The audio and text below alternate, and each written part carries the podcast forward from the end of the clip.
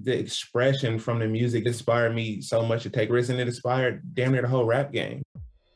Hello again, I'm Adam Unz. You may know me as the host of The Opus, and now I'm bringing my own show, The Spark Parade, to the Consequence Podcast Network. I speak with artists and creatives about the cultural artifacts that spark their personal interest and creativity, whether it's music, books, movies, video games, or any other kind of art. I've never spoke about it in this amount of detail. I'm suddenly going, oh my God, I'm blowing my own mind here. Christ, it's, it's actually a giant part of my life. By talking about the things we love, we share and discover insights into our personality and the things that drive us. It's just magic, really. I mean, frustrating and it makes some people angry, but I don't think anyone's ever done anything like it. I speak with people like Conor Oberst, Phoenix's Thomas Mars, Chris Gethard, Helen Hong, Adrian Young, and more, so their sparks of inspiration can start a fire in you. I'm grateful for those who continue to put our history and who we are as a people in the forefront and make you see it. Find the Spark Parade wherever you get your podcasts.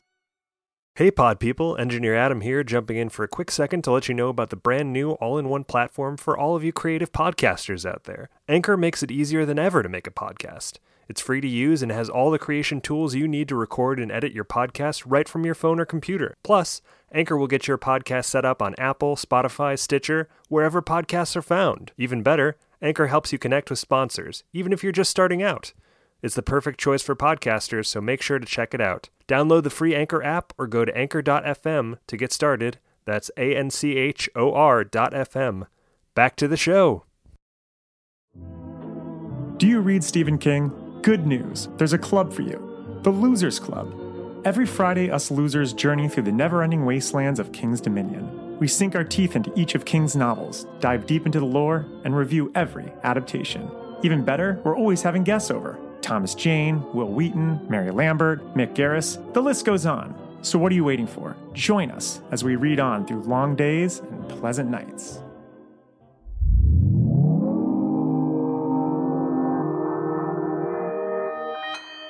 Consequence Podcast Network.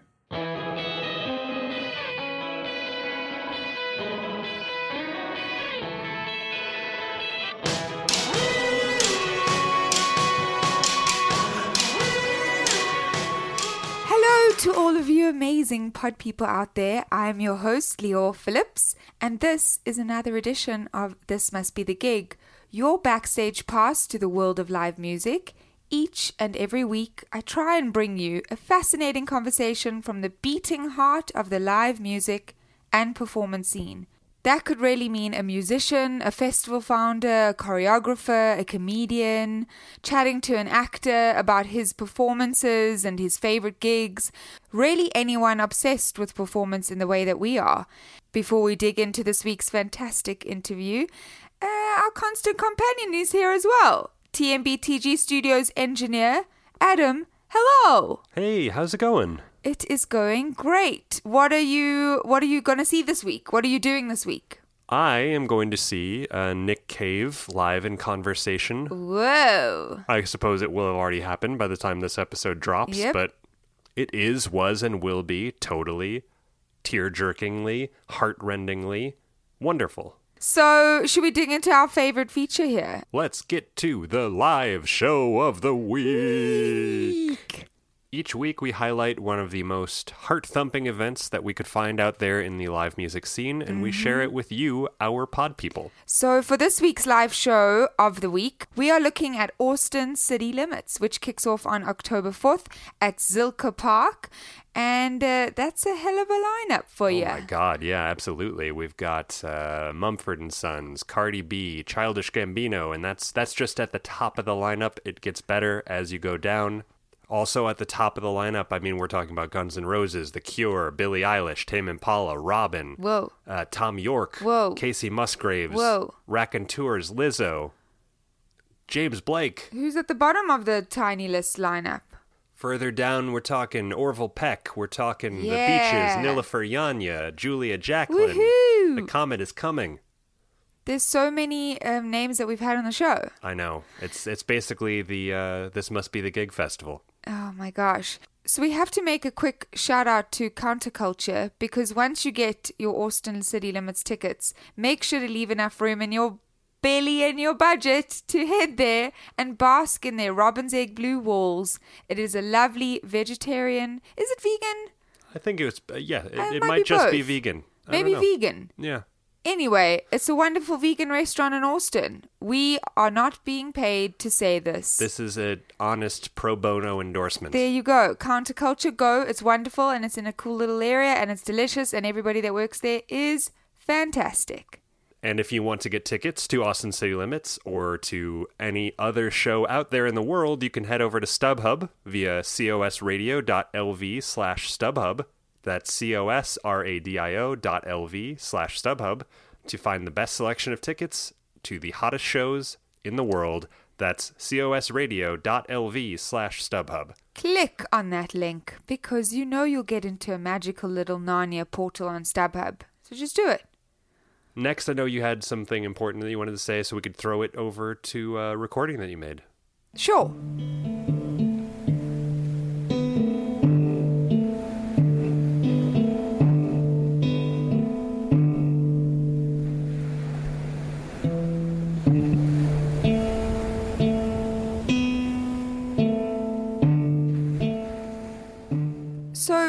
Moment today, I just want to occupy your time and share something with you because if, in the absence of this note, I start to feel regret that I didn't share it to begin with, that's one more thing that's weighing on my shoulders. I suppose I'm not going to get into the details, but I will share this. A few weeks ago, I experienced once again some targeted harassment toward an interview that I did. An interview that, might I add, was about music, this absolute life affirming thing that we dedicate our lives to.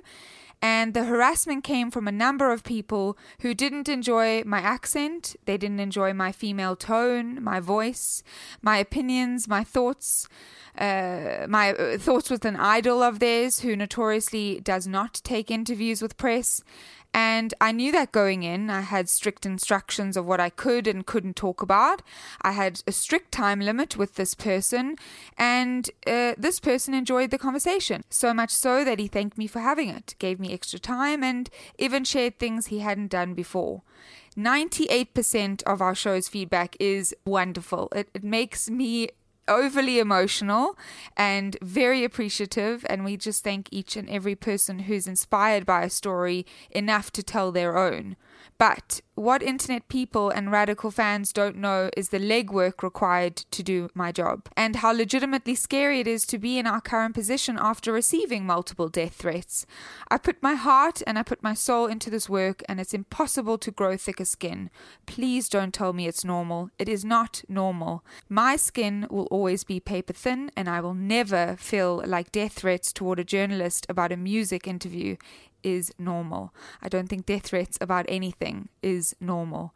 Hateful comments that either invoke violence or refer to unchangeable things about me are destructive. Tone policing is actually about your emotions and not mine, and has never been a valid critique in this world.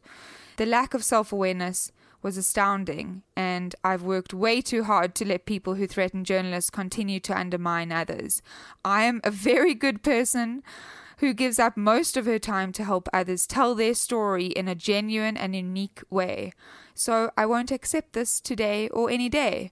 So every night when you go to bed, your time on earth grows a little bit shorter.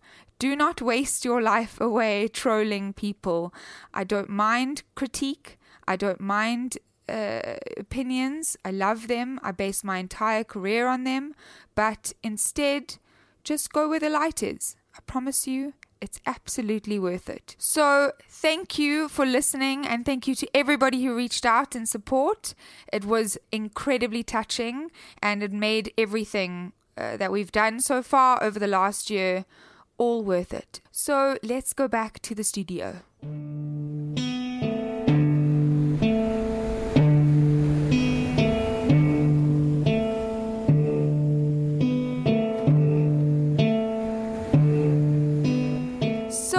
This week's interview, our guest is none other than Devendra Banhart, who is one of the biggest names in the so called freak folk scene. After growing up between Venezuela and the US, Devendra established his musical voice in the vibrant San Francisco scene in the early 2000s, eventually breaking into the national stage with 2005's Cripple Crow. His elastic voice, wildly poetic lyrics, and dazzling compositions registered as iconic and groundbreaking and have created this really special, insular, and radical Mm. world. Uh, most recently, Devendra put out the lithe and endearing and mosaic album called Ma. So in this week's chat, I I think did I talk to him about his performance at End of the Road? I think I made a note for myself to mention it on the show. Is that he had a really special performance whilst it was pouring at End mm. of the Road Festival. Yeah. We have another guest coming up on the show where we actually chat about that performance. Oh, wow. And I'm currently looking at my tote bag. It is such a special festival, made even more magical by having somebody like Devendra play. And so I suppose it just made so much sense that whatever feeling I had whilst watching him was totally conveyed and confirmed through our conversation. Definitely. So we chat about the maternal inspiration behind his record, obviously titled Ma, and recording for the album in a monastery. We also discuss the importance of not over apologizing and adjusting his musical worldview from Caracas to the States when he moved as a teenager. And that's not even mentioning a surprise visit from the police. And we are not talking about our dear Sting and company. So let us not be delayed. This is the wonderful chat with me and Devendra Banhart. Enjoy!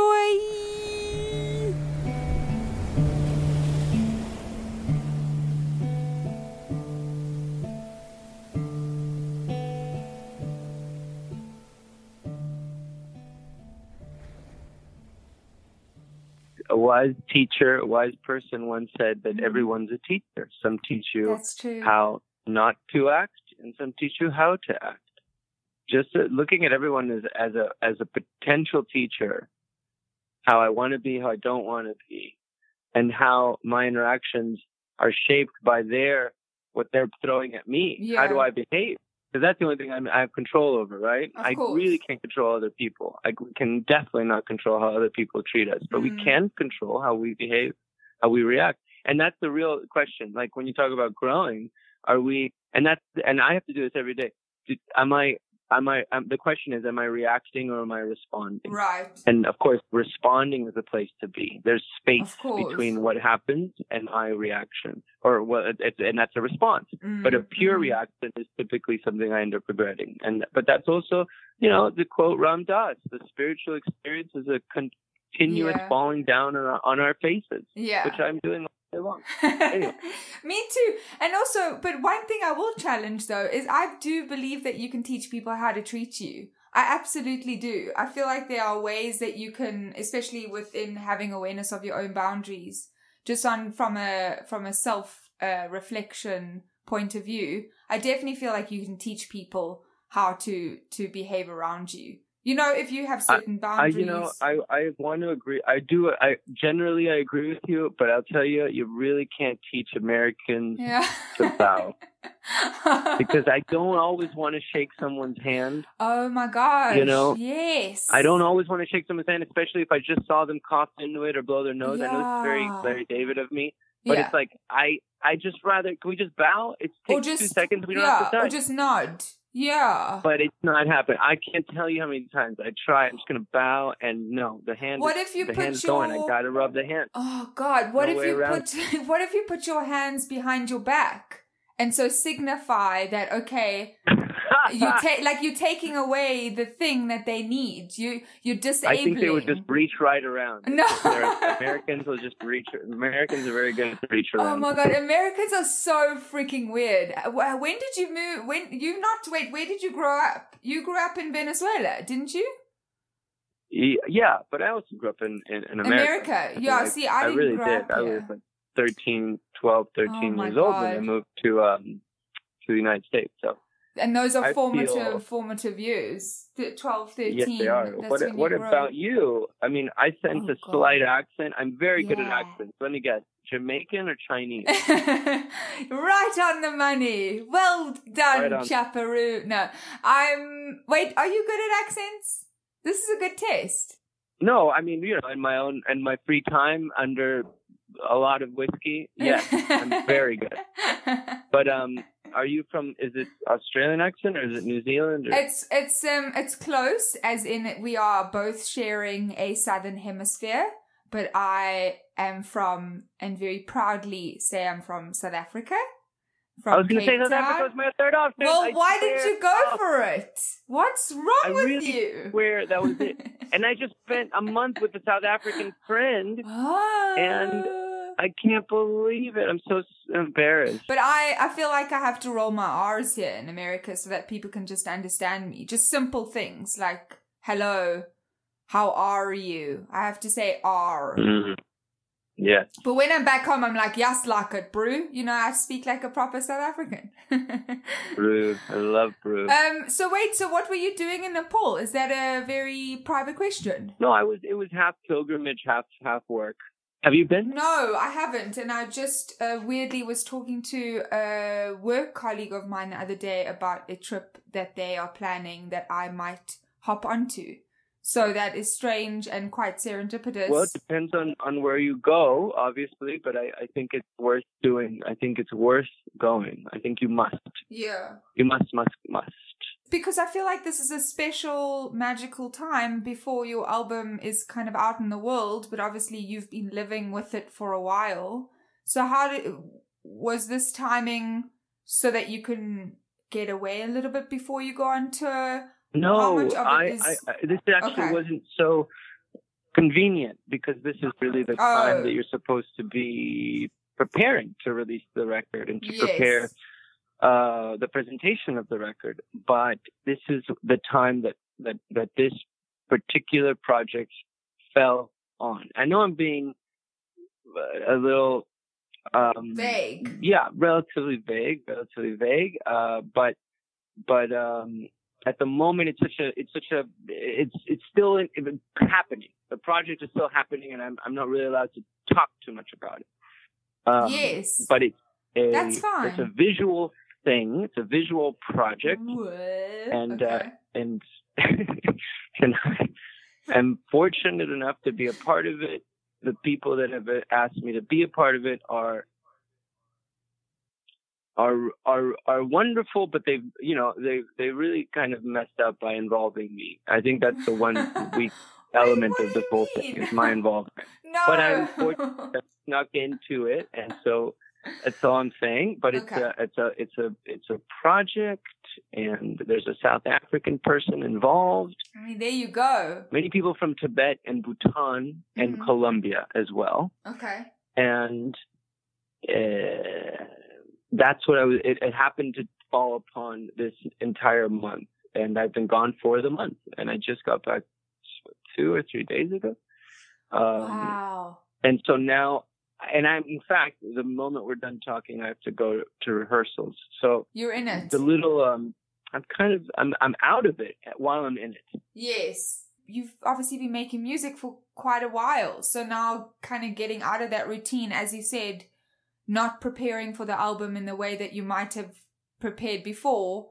I don't know. Maybe that space is going to be a little bit helpful. Because going into rehearsal today, I don't know. I feel like that's, uh, I, th- I feel like changing things up is really important for an artist, especially because the press cycle, even as a journalist, I've been doing this for so long. It's like it gets tedious sometimes. It's like this is a good place to reflect from. Um, I, I'm almost grateful, even though you don't Well- feel like you are. I'm happy. talking to you is talking to you is an exception has been an exception yes i've done a press tour i already did a press tour I, Oh. did a, I did a european press tour and now begins kind of us press and then Yeah. i'm doing um, mexico and and uh and asia singapore and japan but right now talking to you This is an exception. the mold has been broken and I don't feel like I'm doing a press tour. So you are That's certainly great. an exception. I haven't done an interview that begins talking about that begins with what we've discussed, but begins talking about how we we over apologize. we need to work on it. Now there are some people that never apologize, I know. and they need to work on apologize. I know. You know that's how it works. It's like it's like your your uh, Ayurvedic makeup or you Vata Kapha Pitta and whatever you are is, is, is the thing that you're naturally inclined to. So you kind of have to do the opposite to balance it up. yeah. You know, so if you're very Vata, you need to eat spicy food because your your environment is that cold cold environment. So you need that spicy food to to balance it out. Give yourself some heat.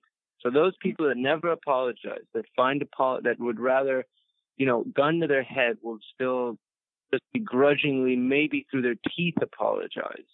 Should work on on on on expressing because you know the apology. There's a kind of this strange relationship between the apology and the expression of gratitude Mm.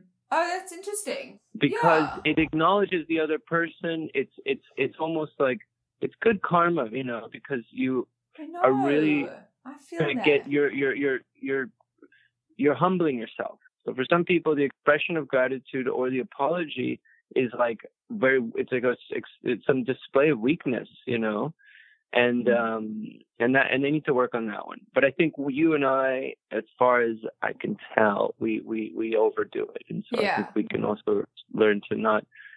You know, we we can take it so far that Yeah. we are just apologizing for our presence, for our existence all the time. I know, but I, I feel like there's not. It's not like there's a absence of like uh, value and or wor- self worth. You know, like especially and and relating this back to your music, I feel like there's you have such a specific. You've developed such a unique and specific, instantly recognizable voice as a singer within the you know the questions you're asking, within you know the tone of your voice, just something as elementary as that. And I feel like that is a lot of what I don't know. I feel like there's a lot of that on the album. Weirdly, it does relate. It does relate. Being grateful for something and overdoing it is not necessarily a, the worst thing that one human could do. Does that make sense? Can't know? can't disagree. I can't disagree. Like if that's that. the worst thing you and I are doing every day, like fuck, okay, that's fine. You know, let's let it definitely slide. not the worst thing I'm doing, but yeah, if that's the worst thing you're doing, then you're doing all No, right. wait, how? no, tell me. So weirdly, so this question just popped in my head because I'm interested in it. But when you said that you don't want to shake people's hands because of various reasons that I absolutely stand by, what? How do you feel about fan interaction? Like how how close that's do you a, get? that's a gen- too vague. That's too that's as vague as my t- my telling you what I did in Nepal. In that it's a case by case. I'm happy to shake. Many, I'm happy to shake many hands, but I it but I I I will. I've had many moments where I, where I've you know I've been to the men's bathroom Mm. at the airport. That's all I have to tell you. I know how few people wash their hands. And I've got a friend who's a geneticist and he's got access to a lab Mhm. and I and I literally asked him to put a dollar under the it's a classic Oh, no, cliche no, urban no, myth, but it's real. no. And you put a dollar under a, a mic a microscope and it's Ugh. full of shit and it's just truth. No. It's just the truth. So why do I want to I've, I just saw somebody holding a wad of cash and then they reach out to shake my hand. I prefer to bow. Yeah. Maybe that's even more respectful to them. I'm showing them that I respect you so much. We don't have to hands. So it's a case by case thing, and but mo- most of the time in those circumstances, the, it's if it's in the Western Hemisphere, someone's gonna they're not gonna bow with me. No. keep their hand stuck out, and I'll shake it. Fine, of course. I'm never gonna not shake shake. that hand. But- yeah. That that those that's a that's a that's a Extreme. specific that's a case specific incident Do where you- I will. Uh, Why don't Yeah. we get you a glove? I feel like it would suit your stage performance. Yeah, no, I'm with you. I buy. I always. I in. I buy gloves, and I think I'm gonna just wear these like gloves all the time. Yeah. No, it doesn't work. Too hot in California. but somebody needs to. That's the thing. So some. This is when we came up with our one peso idea Mhm. of cold gloves. They're Mhm. gloves that you put on when it's cold. Yes. And so inside, maybe there's a tiny little air conditioner, and they like cool your hand. The cool gloves. Cool gloves. cool gloves. Hey, I don't want to. We should t- uh, trademark that instantly. I'm telling you, we should go on Sure. Shark Tank.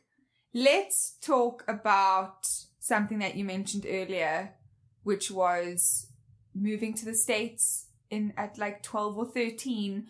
Do you feel like a lot of the upbringing that you had prior to that and the music that you listened to did that shape who you are now as a musician, or do you find that everything when you were younger uh, transformed, you know, how you approach music? I well, I think the environment that you're in and those formative years definitely influences what you end up doing later on, or Mhm. becomes a source of um, material or inspiration or something you pull from. And sometimes, or most of the time, or maybe all of the time, Mm. that environment ends up even subconsciously just shaping um, how you approach creating art. And so I don't hear um, the kind of music that I was surrounded by uh, as as a as a little girl. I don't hear that music in my music, but I'm Mm. sure it's there. There's got to be something there. And at that time, the, Mm. the, the the musical environment of Caracas was really just like salsa and merengue. It's kind of the music. That's what you hear. I mean, you hear that constantly, and you hear it everywhere. So I'm sure that that's somehow in there. Uh, just like somebody, you know, just like my friend Rodrigo Amarante, you know, he grew up really around bossa nova and samba, and and and it's not the music that he was like, oh, that's my music. It's just really what is playing everywhere in every Right. store and cab and your family and your and it's just literally pouring out of the streets. And that's and salsa and merengue is the, that's that's what's pouring out of the streets of, of Caracas. Not any more most likely because there's probably not enough electricity Mhm. For that to even happen because we're talking about a truly apocalyptic situation right now in, in Venezuela. Um, but but that but so so yeah, I think that the and merengue must somehow figure into it, even though I I don't hear it and I and I don't know if it's easily recognizable, but it must be in there. Yeah, I feel, but I think that that's something that a lot of people might not know as well. As I feel the same kinship because when I was growing up, you know, I heard African music just playing everywhere. You know, you you walk into a store, Yeah. you walk down the street, uh, it's on the radio. It's it's just becomes this kind of second limb. Wait, how many limbs do we have? Well, you know exactly. limb. And when I say formative years, Mm. that I, I I experienced the the for one brief moment I Mm. experienced how nice it is to have a brain and be a human being. Mm. And Mm. and and it was when I was it was when I was um probably 5 and I had learned what the adults were saying. I knew what the adults were finally really saying. Mm-mm. I understood English perfectly. And then maybe I'm four and I really understand English really well. And then suddenly I'm on this strange machine and everything's kind of scary and I know I'm flying in the air, but I don't know what exactly what that is. yeah. And it's it's a Pan Am flight or something to Caracas and I'm just I don't Wow. have this concept of what countries are and languages are, but suddenly I land and I go, shit, I now lost what the adults are saying because Mm. everyone's speaking this other language. And a little bit of time goes by, and then all at once, all at once, I understood everything being said. My brain just morphed, it Mm. adapted, it just kind of was things where there was a lot of room. You know, these neurological pathways Mm. aren't so, you know, paved, and they're just these like rough roads that are they're a lot more, they're malleable, and then Mm. suddenly just in one go i understood everything that was being said to me or being said in spanish Mm. Wow. and that was a really powerful moment i still can Mm. recall it and it was and i really won it was like you can almost observe your own brain and go wow what a neat little like thing we've got up Mm. there having that experience, especially when you are younger, as you said, I think formative is such an important word, but also making space for that and then figuring out who you are in that context. But then, so to follow on from that, did you find yourself like, how the hell was it?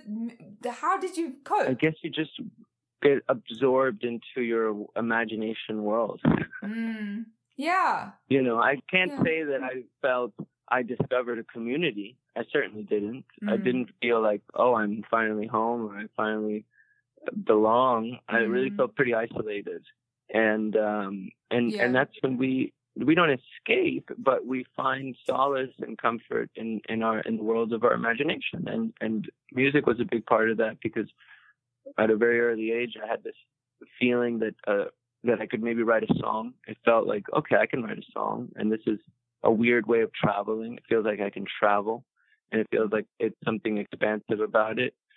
And um and so you escape into that, just making up little songs, or you escape into like skateboarding was huge for me too. I had a Yeah. skateboard, and that was, and and the world that that represented was mm-hmm. huge, and and it's like, it.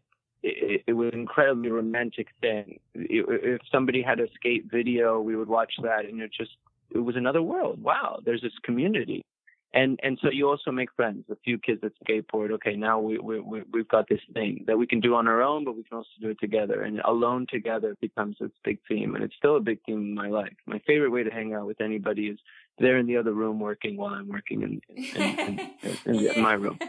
Oh my you know, alone together is ideal. You know what I mean?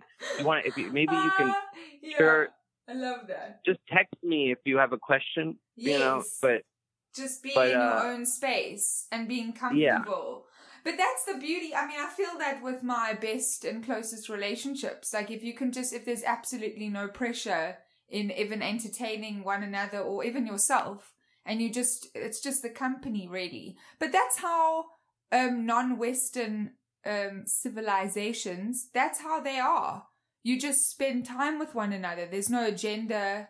There's no, uh, you know, we have to be eating food served to us. You know, well, I, I don't know. yeah. I mean, but also in some in in some cases, it's in some cultures it is actually unbearable to me. Yeah. And I will tell you, and, and what I mean is, I think a lot of people like to spend. to like be very careful about what I'm going to say. Yeah. People like to spend time together, like Yes. just hang out and talk Mhm. for hours and hours and hours, and that is almost full torture to me. Pause the podcast. Pause the podcast. Are you looking at a calendar full of great events but struggling to find tickets? StubHub's gotcha. Whatever your favorite band, team, or venue, StubHub is here to save the day with the best tickets for any budget. Whether you're looking for a seat at a Broadway show, tickets to the summer's big arena tour, or a night of cheering on your hometown team, StubHub has the seats you're looking for at the price you want to pay. Head to cosradio.lv slash StubHub or their user-friendly app to find tickets that are 100% guaranteed by Fan Protect. StubHub's never sold out, with the most shows, the most tickets, and the most fans. So head on over to cosradio.lv slash StubHub or the StubHub app. The best tickets to the best experiences in music, sports, and theatre. That's cosradio.lv slash StubHub.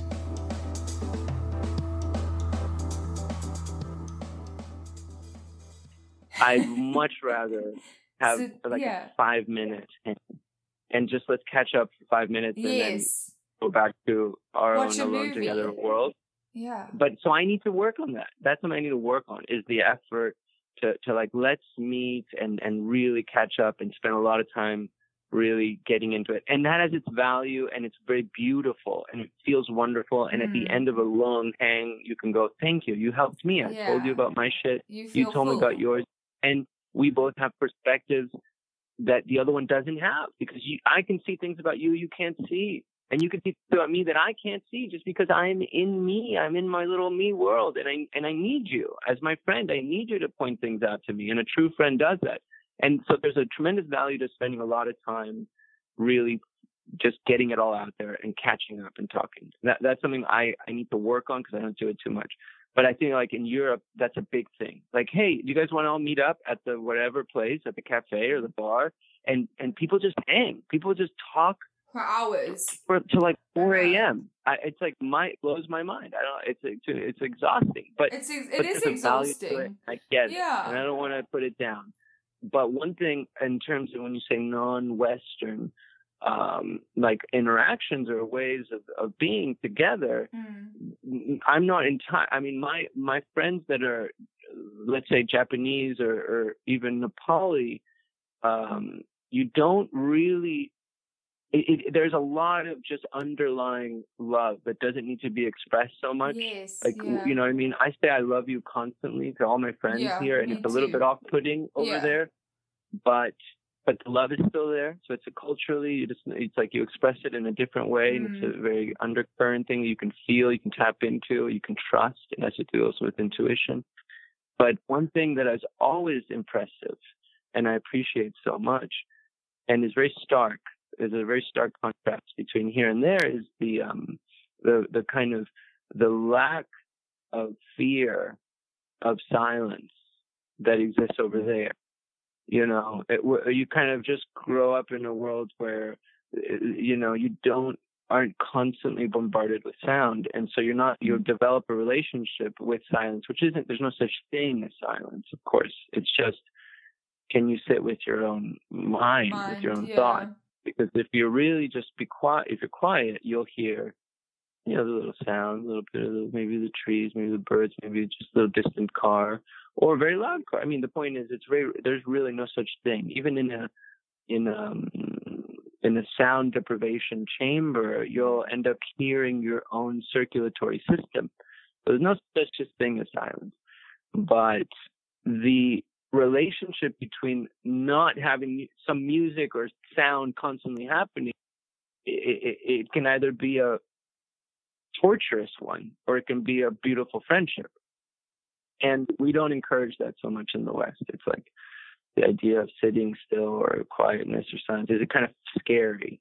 You know, you get into an elevator and there isn't Yeah. music. You can feel the tension. People go like, mm, you get into a cab, it's quiet. People are Yeah. like, hey, turn some music on, please. Like, and I, of course, I listen to music all the time, but I just mean that immediate discomfort or fear of silence is something that is very prevalent here, and I don't, and you don't notice it so much, or you you notice a um, an embracing and a friendship with that, and just the ability to just sit with your own thoughts. Yeah.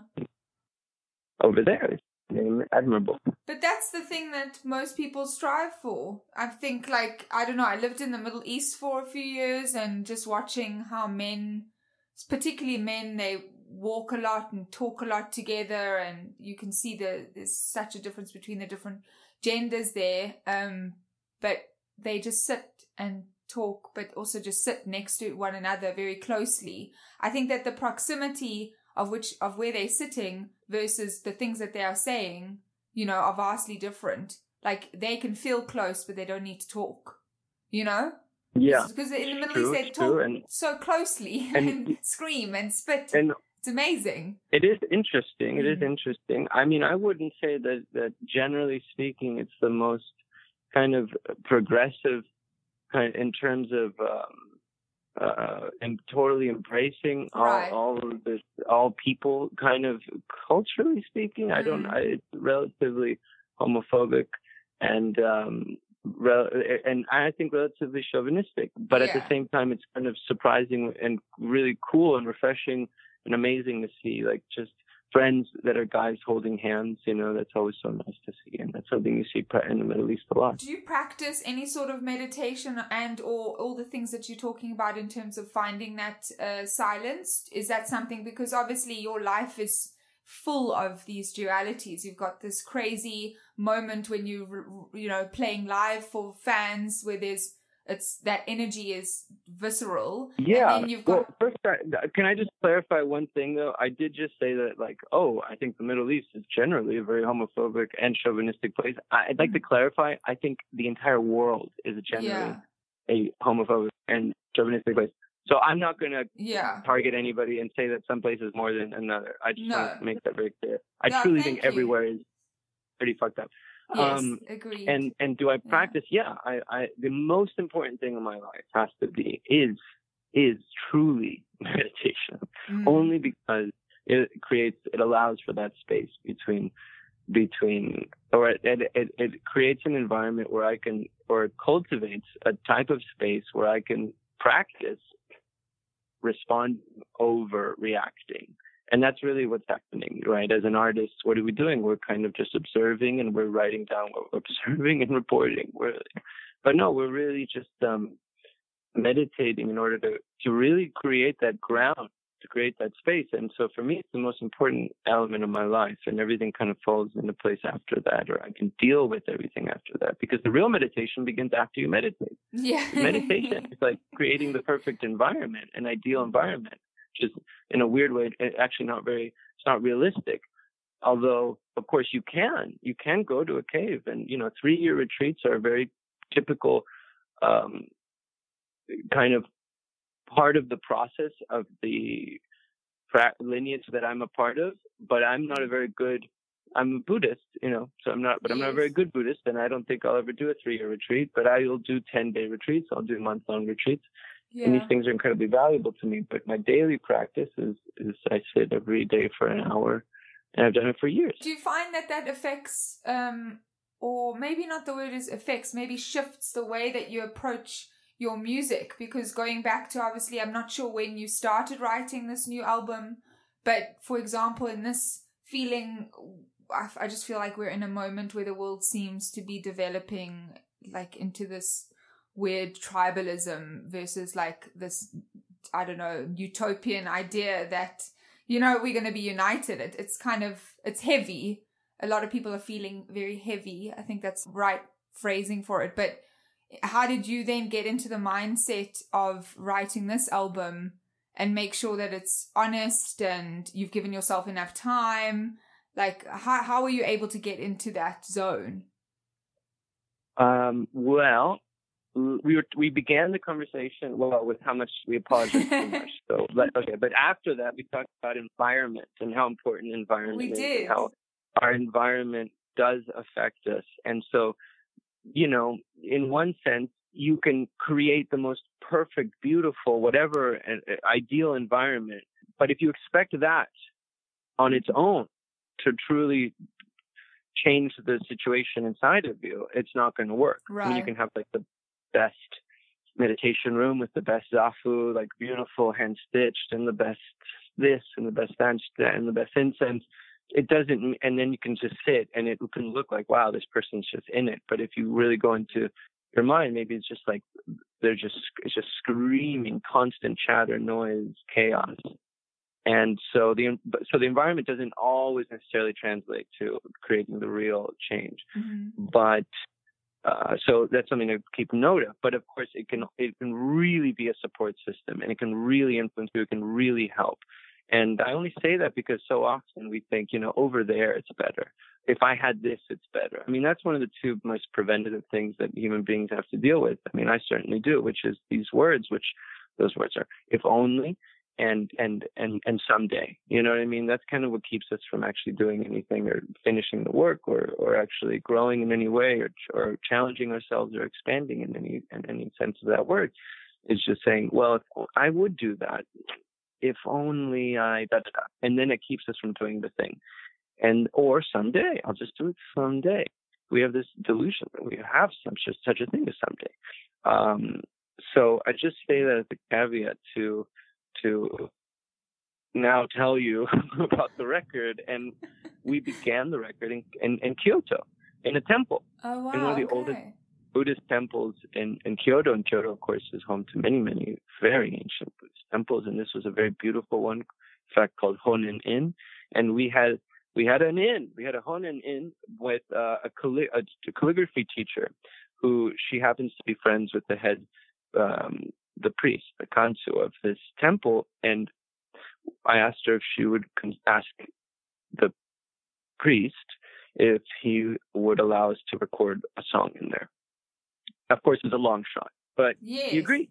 wow. And so we we began the record recording one song in this temple, and um, it was mind blowing. It was one of the most beautiful experiences I've ever had. And and we're it's just Noah with a microphone and uh, and the little tiny recording rig, and I'm singing in a in the in the zendo in the in the meditation hall, and I have my eyes closed, and I'm singing, I'm singing, and then I open my eyes, and it, and at that moment it's just the the the head priest just standing there in front of me while I'm singing the song, and I I just start crying.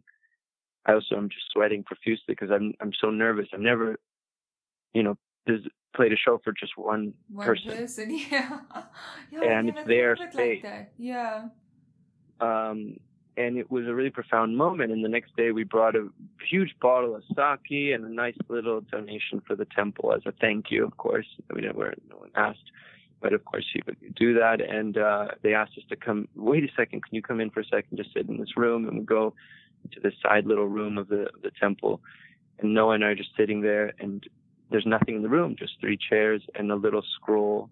And of course, the, that lack of objects begin it, creates some tension. We're wondering what's going on as time goes by. What's going on? Then you start to notice, oh, the sunlight's pouring in in a particular way, and this is actually quite beautiful. You start to settle into where you are, just like meditation at first.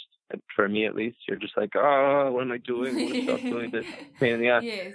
And then you get past that first little barrier, and you start to sit, start to settle in, and then finally he comes in and just sits down, doesn't say anything, just sits down next to us. You know, we're quiet, quiet, wondering, is he going to say something? And then finally I say, well, um, what does that say? And he just says, pure light. And then he walks off. That was it. That was our whole hang with the guy. And uh, that song didn't make it on the record, but it's Why? how the record began. Uh, it just we didn't. It wasn't recorded. Just oh my right. Gosh. I don't think I, I didn't play the piano the way just as as it's like we recorded the piano separately and then I was just tracking the vocals in this tempo. This is kind of minutia now, but uh I didn't really play the piano as delicately as I'd like to. And so we just scrapped it. But it, it set the tone for what we wanted to do with the record, which is something that was really environment based. And so we we thought what what kind of part of the country or at least the state we live in is the is the closest to where we just were and uh and what part do we want to in, include in the record and what part is going to reflect the theme of the record which i think early on i knew was going to be about motherhood or let's say even just the relationship between parents and children uh given that everyone in my band started having kids and i and i don't have kids and i get to watch them all have this relationship and I but I have the luxury of going home and, and writing about it. You know, they they don't. It's a it's a 24 hour thing. And so, um, but I knew I knew okay, this record's going to be about about that relationship. It it was very clear that we wanted the ocean to be a big part of it, and um, we I thought of the most what's kind of the most yeah, there's a part of California that's particularly beautiful, and we we recorded in a house with the windows open, and the Pacific Ocean is on every single song. It's just inaudible on on on actually on, on every song. I don't think you can even hear the the ocean, but it's on every single song. There's the Pacific is there. What what how did that then inform the the ideas behind it because obviously environment can inform you know how you feel how you touch how you breathe but then in terms of being able to add that into the essence of what you were writing about how far did it Well- seep into that part of the process? the ocean is to me the most obvious primordial metaphor not even metaphor but primordial mother. Let's just call it a primordial mother. And the theme is this motherhood theme right? This mothering theme. The record is called Ma which of course also is a japanese term for space. Mm-hmm. so there's but there's even something mothering about space you know space is very mothering. Um as in it But, just uh, is, is as in it is around us. It is our you know it is Exactly, the yeah okay. exactly. right. And so that's almost like but it, this can be also a, a a metaphoric space you know this could be a an, an inner landscape an inner an inner space. You can say meditation is a way of connecting with that space and that's a very mothering uh activity and then a mothering um kind of environment you know and the record itself is called ma which is mother in as many languages as i could you know what I mean? I think Yeah. that means mother in, as, in the most languages. And this the feeling that, you know, when you're born, you know, there's there's just this one person you call mom. There's mom. There's one mother. There's one being, one person you call mother. And maybe our work as humans is as we get older, as we grow, to just identify and see mother everywhere. See it in as in, in more in people, in many people. See it in many places, in many in, many many things and one of and one of those things could be the ocean and one of those things could be the moon and the sun and just just really an expansive um you know I, I, I identify mother everywhere you know in everything and the ocean is such an obvious um candidate for for primordial mother so that became very clear that we wanted to make this record um, in that environment, kind of surrounded by it. And so, you know, that's why it's obvious to, to include the ocean. Um, but that's really the concept behind it. I think it would be intuitively, the whole point is that anyone, I think, would enjoy knowing that there's this underlying oceanic presence on every single track. Maybe subconsciously you can sense it, maybe you can't, I don't know but it made a lot of sense with the theme as it well. It does, and it also makes a lot of sense just in like human, weirdly going back to what we first t- spoke about, like human growth and everything that you are, you know, singing about. I feel like there is that uh, sense that all of us want to be more like water, you know, like much more fluid, much more flexy, be able to move through things quicker. Um, you know, there's a lot of strength in that concept as well that people can relate to. Um, but whilst observing everybody around you having children, were you relating that to your own personal, private upbringing with your mother and with your family? How much of you is in it as opposed to, uh, you know, observant and discovery from an outsider's perspective?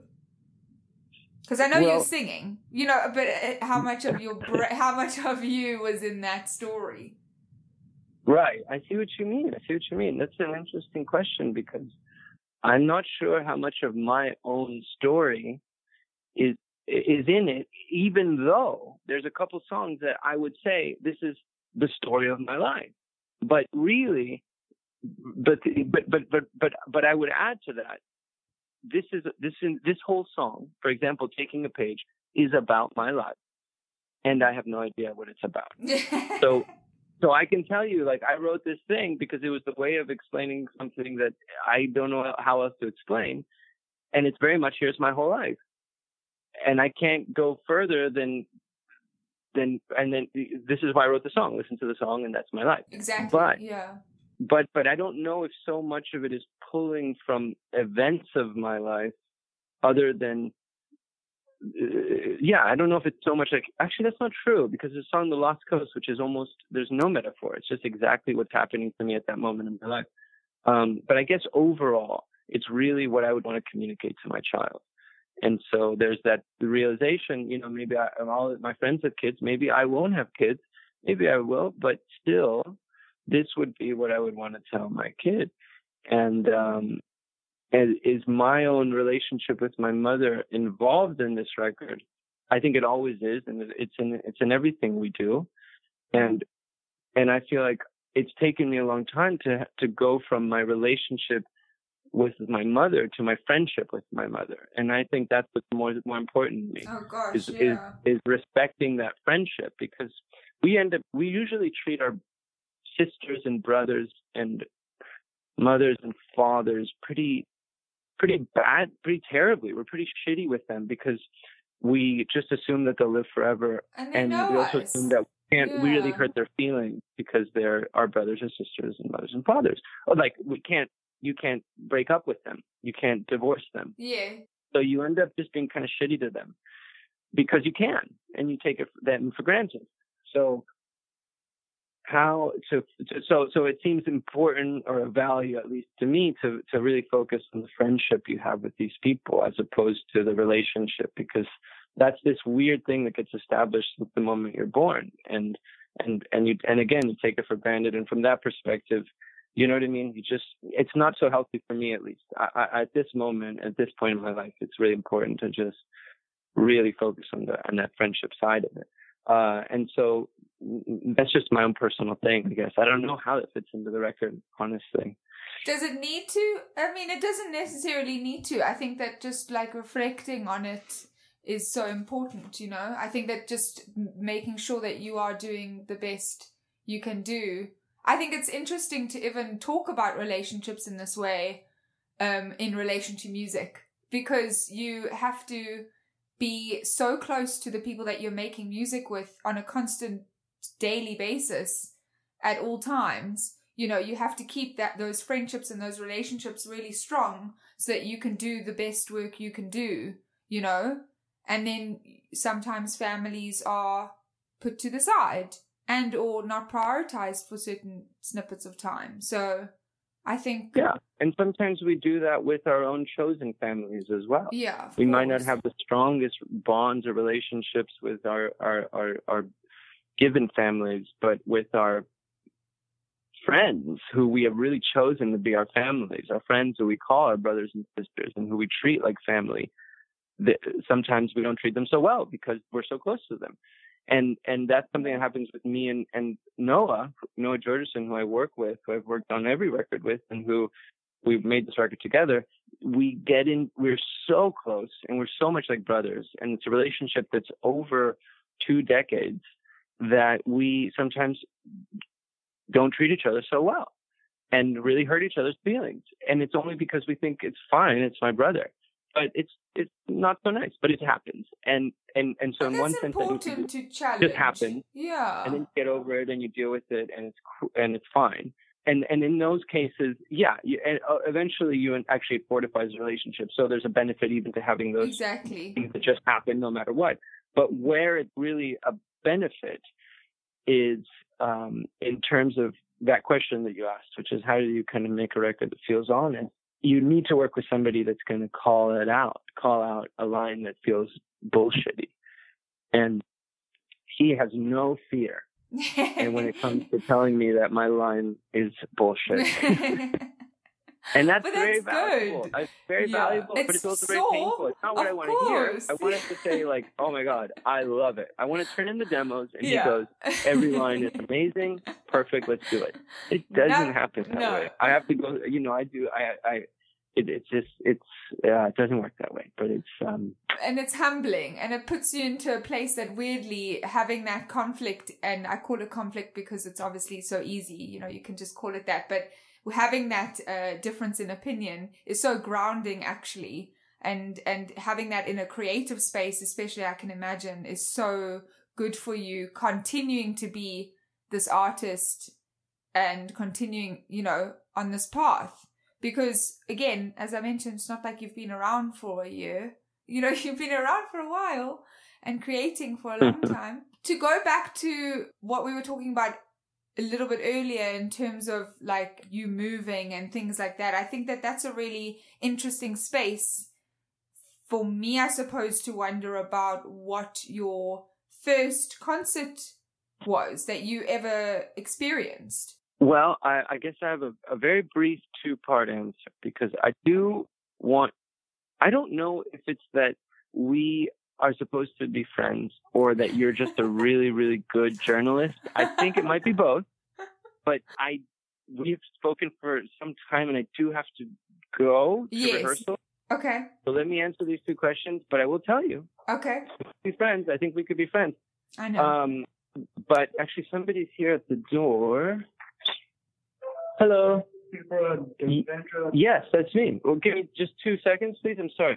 So, I had somebody robbed my house last night, oh my and god the, the police is here to do a, a fingerprint search. oh I'm not my kidding. gosh So I What? do need to go, but the answer is this: the first concert that I was unwillingly taking took him to, even though I was happy to do it, was my Mhm. brother took him to see Guns N' Roses in Caracas oh don't my remember god much of it except it was like really wild and the whole city was there. okay But the first concert that was willfully I chose I went and it was a big deal for me and I nagged my parents till they finally drove me to Pomona to the glass house Mhm. was the special. Oh. I saw the specials oh play and uh I think opening up was like the suicide machines and Schleck Rock or something. yeah But the specials blew my mind. Uh, I was a teenager, and that was the first show that I actually I went to. I chose to go to, and it changed my life to some Terry degree because it was uh, Oh. like seeing superheroes in person. So I am so grateful. Thank you for taking the time. But there literally is a police figure at the house. and I need to get some fingerprints yes dusted.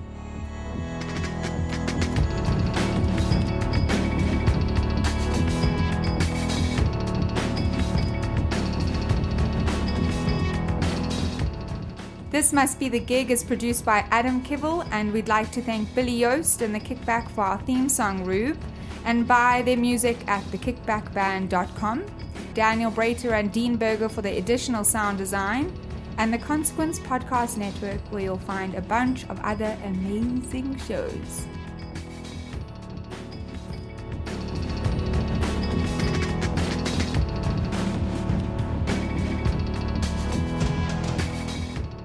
Hey! If you've listened this far, why not go the extra mile and leave us a review on Apple Podcasts or wherever you find your podcasts? Your comments provide valuable feedback for us and it helps other people find us too. For information on new episodes, be sure to follow us on Facebook, Twitter, or Instagram at TMBTGPod and generally just irritate everyone you know about the show. Thanks again, and I miss you already.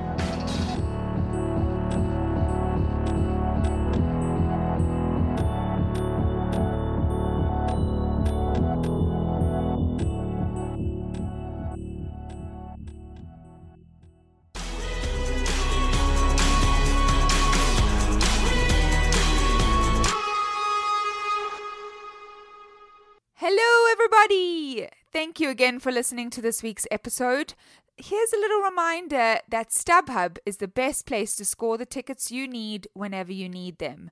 Backed by their 100% fan protect guarantee, StubHub has the seats you want at the price you want to pay, and they're never sold out, so you can score tickets up to the last minute.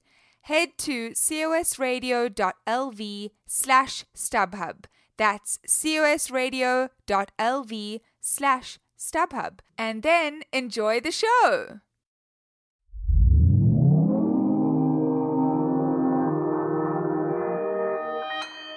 Consequence Podcast Network.